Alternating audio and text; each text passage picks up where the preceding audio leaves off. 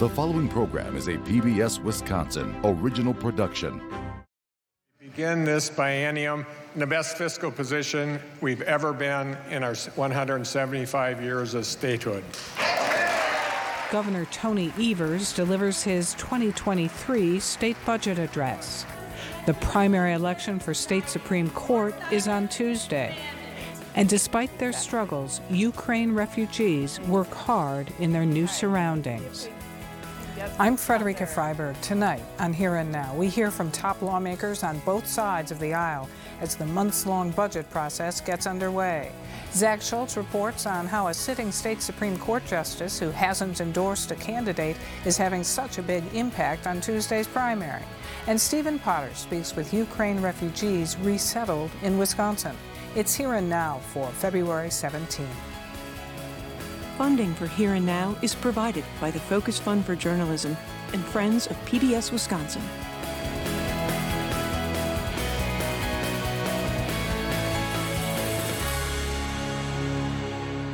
Governor Tony Evers has proposed the largest budget in state history, with historic investments in public schools and local government.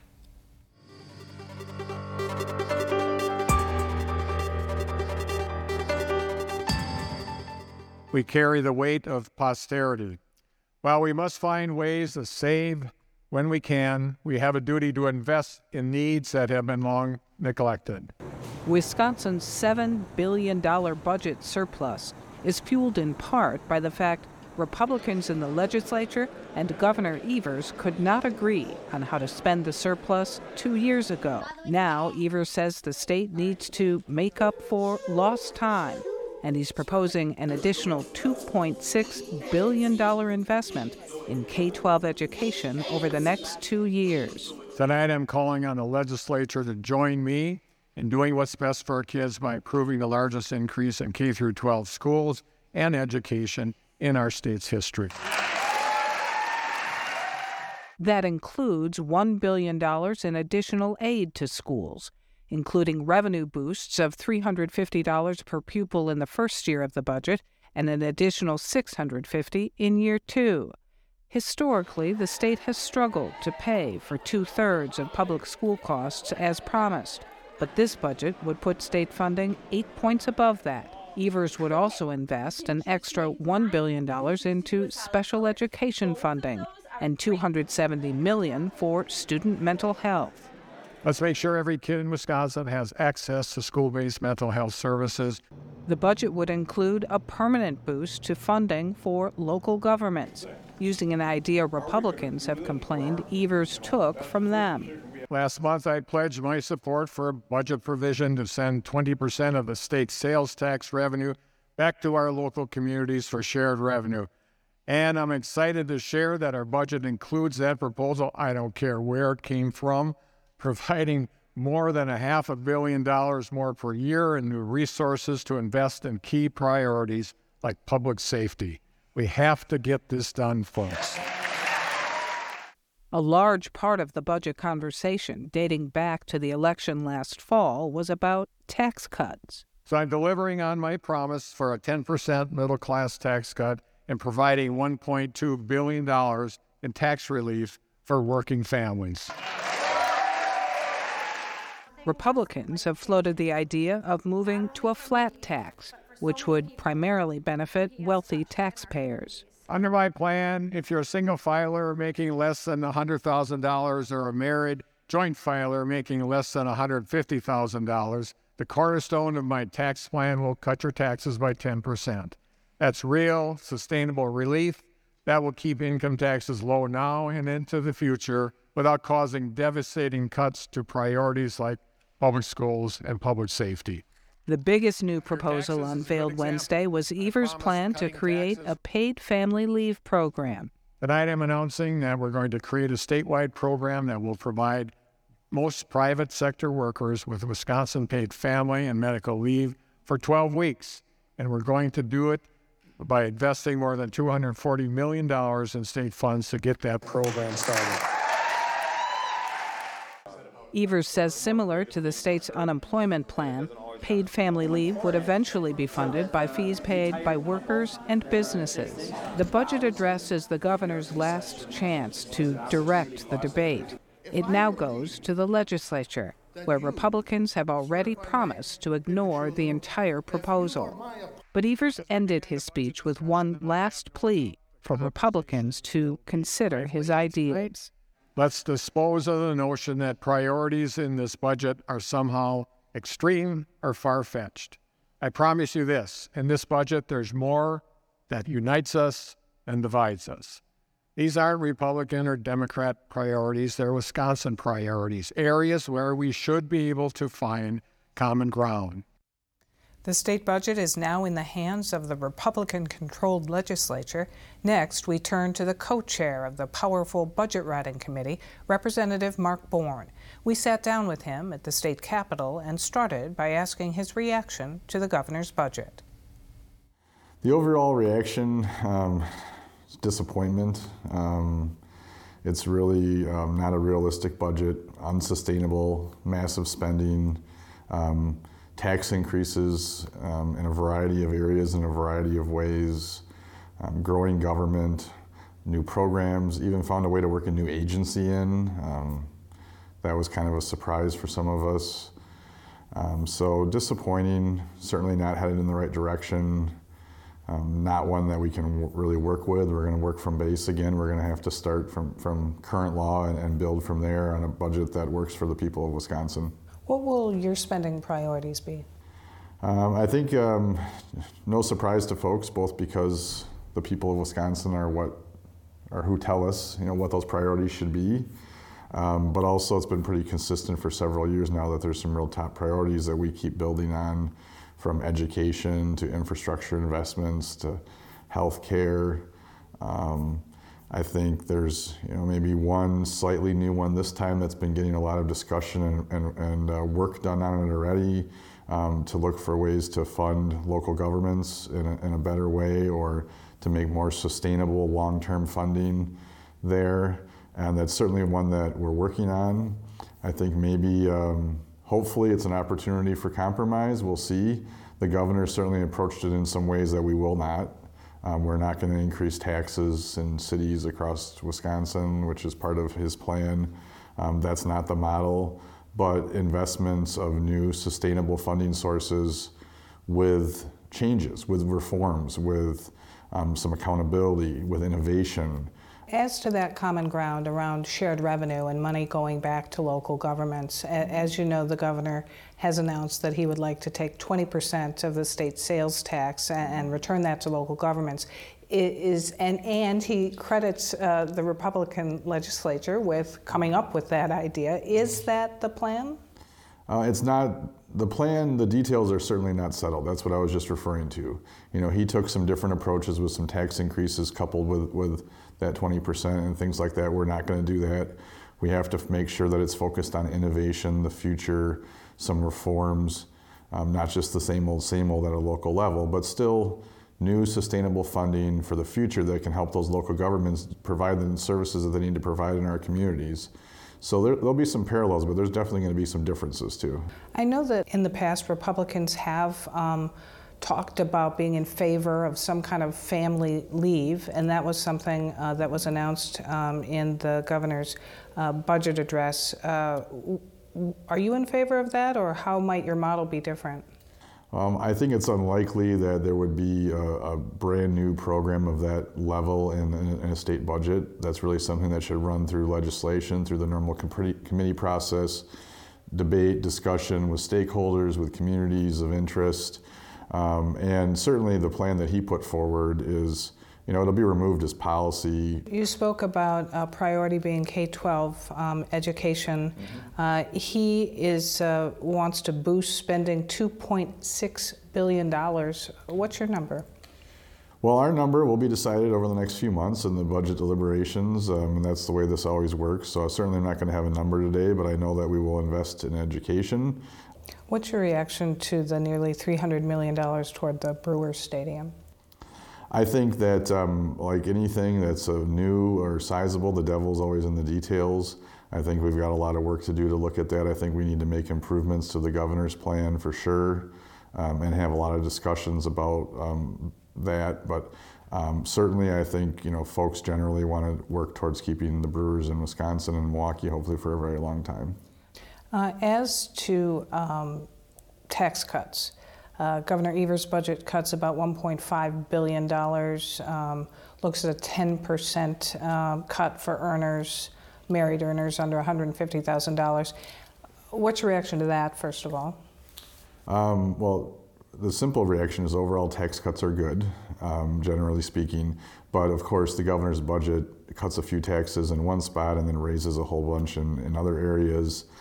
So it's really not tax reform, it's not really tax cuts, it's more of we'll do a few nice things here and then do a whole bunch of things that are the wrong direction on tax policy in other areas, and you certainly won't see a Republican budget that's going to look like that when it comes to tax policy. Will we see a flat tax in the Republican budget? I think that for a while now we've been moving in that direction, and I think that's a great goal. Whether or not we'll get to a flat tax in this budget, I think remains to be seen, but I think we'll continue to do tax reform that moves us in that direction to make us more competitive in the Midwest with most of our neighboring states having a flat tax. If you can't come to agreement with where to spend this extraordinary surplus, will you just allow a lot of that to roll over to the next biennium? Our budget will invest in priorities, both with one-time money, that's the money in the savings account, so to speak, as well as our ongoing revenues. And so I don't think you'll see our budget with, holding a lot of money. We'll certainly save for a rainy day. Our rainy day fund's the strongest it's ever been. So we may keep a little bit money in the balance or in there, but we won't keep strong surpluses. If the governor's veto causes that, that's a different story. That's his decision then. We'll send him a budget that is reasonable, invests in priorities, has tax reform to return money to the taxpayers during these inflationary times. If his decisions, like last time, some of his line item vetoes left some money in the state savings account, so to speak, then that'll be what happens. But that's not the way we'll craft the budget. All right, Representative Mark Born, thanks very much. Thank you. Following the budget address, we spoke with Jason Stein, Research Director of the Wisconsin Policy Forum, for his take on the budget numbers. What stands out in this address? I mean, really, the really substantial funding increases for a whole variety of priorities. You start with schools, healthcare, things like that, things that we would traditionally be expecting, but then you throw in more than $290 million for Miller Park, $240 million for family medical leave, $750 million for broadband. So even those sort of non-traditional priorities, easily above $1 billion, just those three. How does this compare to previous budgets? I mean, it's unlike anything we've ever seen before in our numbers going back 40 years. So it's really unprecedented. And so it does allow for both parties to think big, whether that's on the tax cut side or on the spending side. At the same time, a lot of substantial increases here that will lower the state's reserves substantially, which is appropriate. But I think that the spending that is happening may be difficult to sustain in the next budget. As to the tax cuts, the governor regards them as tax cuts for the middle class, and that is as opposed to what we understand that the Republican budget writers are interested in, which may well be a flat tax. How do these two plans compare? Sure. I mean, the first thing is the governor has a mix of both tax increases that would primarily fall on upper income earners and tax decreases that would primarily be for low and middle income earners. So whereas the Republican plan is essentially putting forward a very large tax cut, that also would be difficult to sustain in future years. It would, over a 4-year phase-in, eventually ramp up to $5 billion a year. Do you feel like there's more compromise to be had in this budget? The governor's big signature proposals, you would not expect them to go through as passed, but in areas like aid for local governments, which we call shared revenue, in perhaps on Miller Park or the Brewer Stadium, now American Family Field, in some of those areas, repealing the personal property tax, you could expect to see some give and take and maybe an ultimate compromise proposal. In election news, for the past 2 years, every major decision by the Wisconsin Supreme Court has been made by one man, Justice Brian Hagedorn. Elected as a conservative, Hagedorn most often gives them a 4-3 advantage. But sometimes he sides with the three liberals, infuriating his conservative colleagues. Here and Now senior political reporter Zach Schultz tells us how Hagedorn's independent streak on the court has become a factor in the primary election coming up next Tuesday, February 21st. I think it's no secret that he and I disagreed on some very significant constitutional questions. Of the four candidates running for the Wisconsin Supreme Court, Daniel Kelly is the most outspoken about Justice Brian Hagedorn. So it's not personal opinion, it's not preferences, this is what the law requires. And so we simply disagree on a profound level on some significant issues. So Kelly and Hagedorn were on the court together for 1 year before Kelly lost his re-election bid in 2020. They were on opposite sides of the Wisconsin legislature versus Palm, the case that overturned Governor Tony Evers' ability to issue safer-at-home orders to battle the COVID-19 pandemic. After Kelly lost, Hagedorn's prominence increased, and he sided with the liberals on the court in decisions to keep the Green Party presidential candidate off the ballot in 2020 and to not go forward with multiple cases where Donald Trump tried to overturn the election by throwing out absentee ballots in Dane and Milwaukee counties. So Justice Hagedorn was elected by the people of Wisconsin, and when his term is up, if he chooses to run again, he will need to make a report of his work to the people of Wisconsin. Brian Hagedorn declined to comment for this story. His term on the Supreme Court is not over until 2029, but that hasn't stopped Kelly from using Hagedorn as a foil, telling voters they shouldn't vote for fellow conservative candidate Jennifer Dorow because she could be another Hagedorn. We should not have to elect a candidate to find out whether or not they really truly are a constitutional conservative. That was the position we were in with Brian Hagedorn, and it didn't work out so well. Jennifer Dorow had little to say about Justice Hagedorn, except to note whoever wins this election will be serving with him on the court.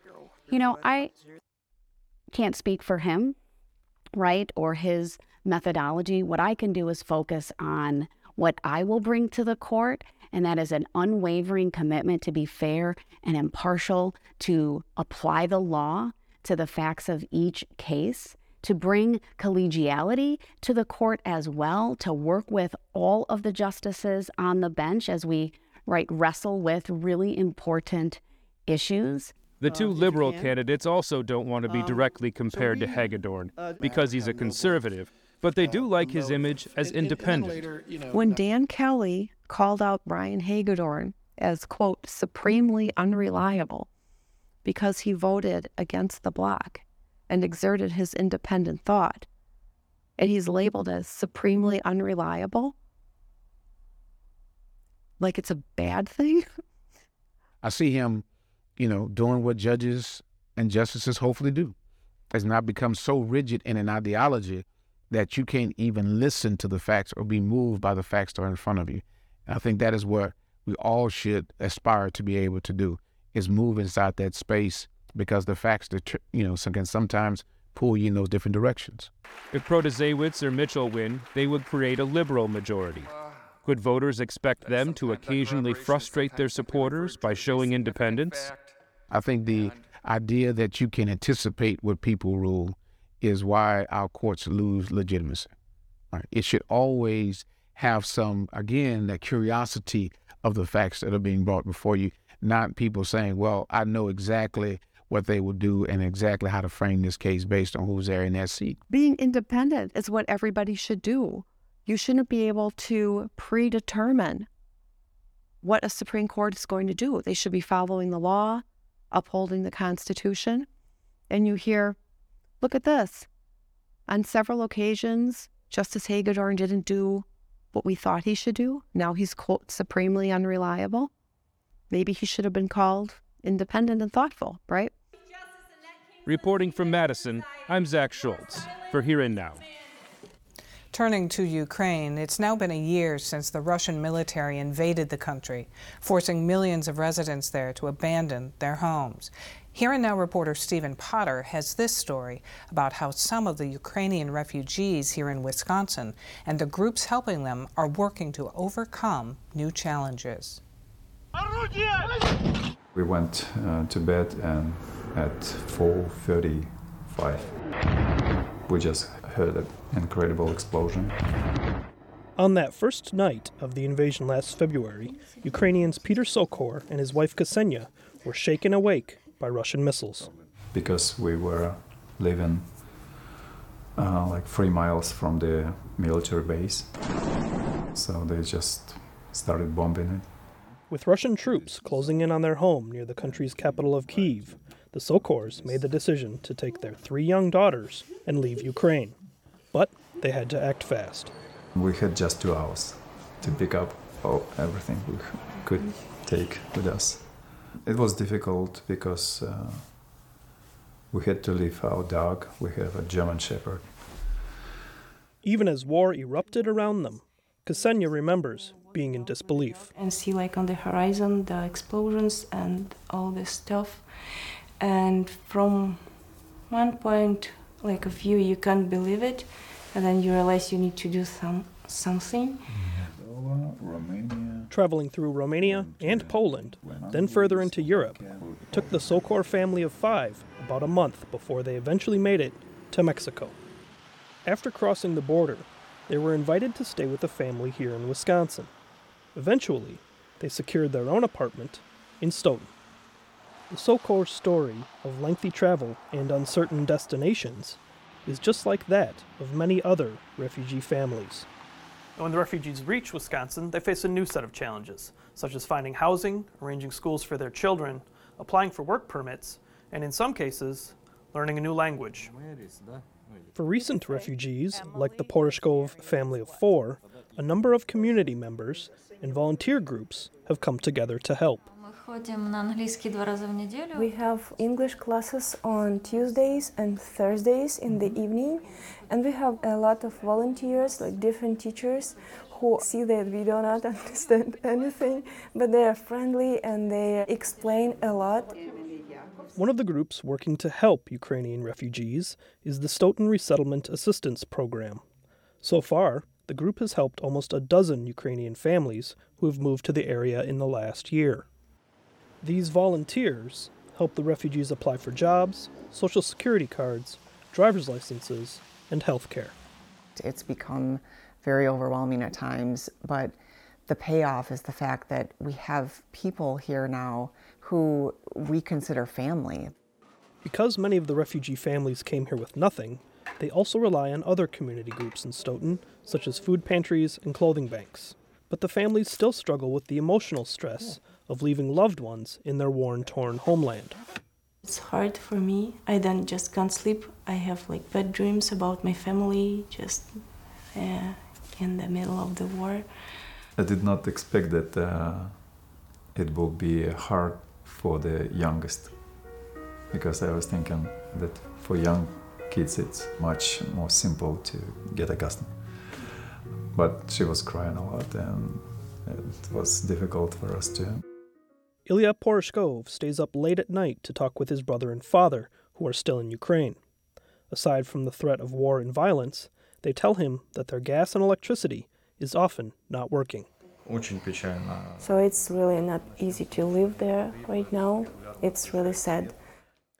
Another hurdle for refugees striving to be self-sufficient is obtaining a work permit. For Natalia Poroshkov, who secured a permit and found work at a local flower shop, it happened quickly.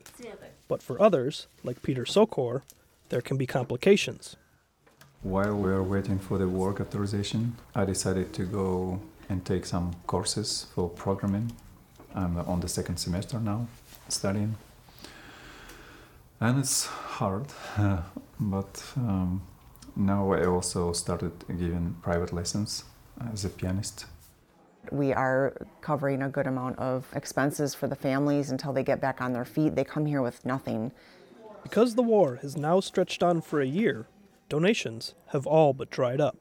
We've really had to actually stop sponsoring new families from Ukraine, which was a very difficult choice because we have families here who are asking for additional family members to be sponsored and brought over, but we really can't sponsor more people until we receive more donations.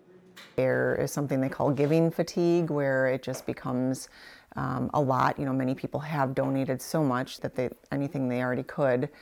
And I think that the war has gone on for a year now, and so it just, as it continues, I think people are less and less able to help.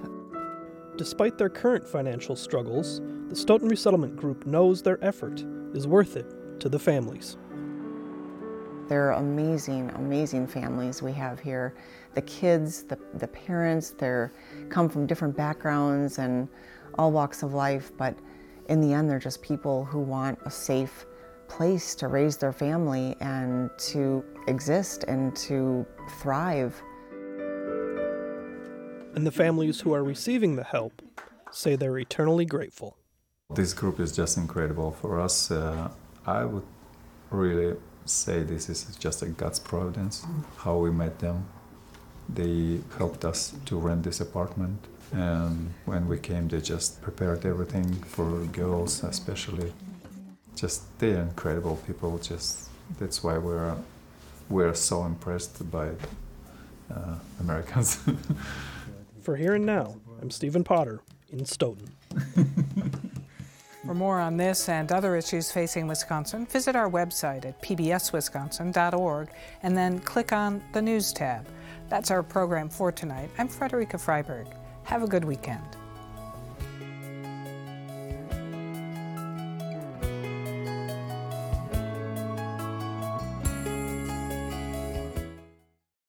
Funding for Here and Now is provided by the Focus Fund for Journalism and Friends of PBS Wisconsin.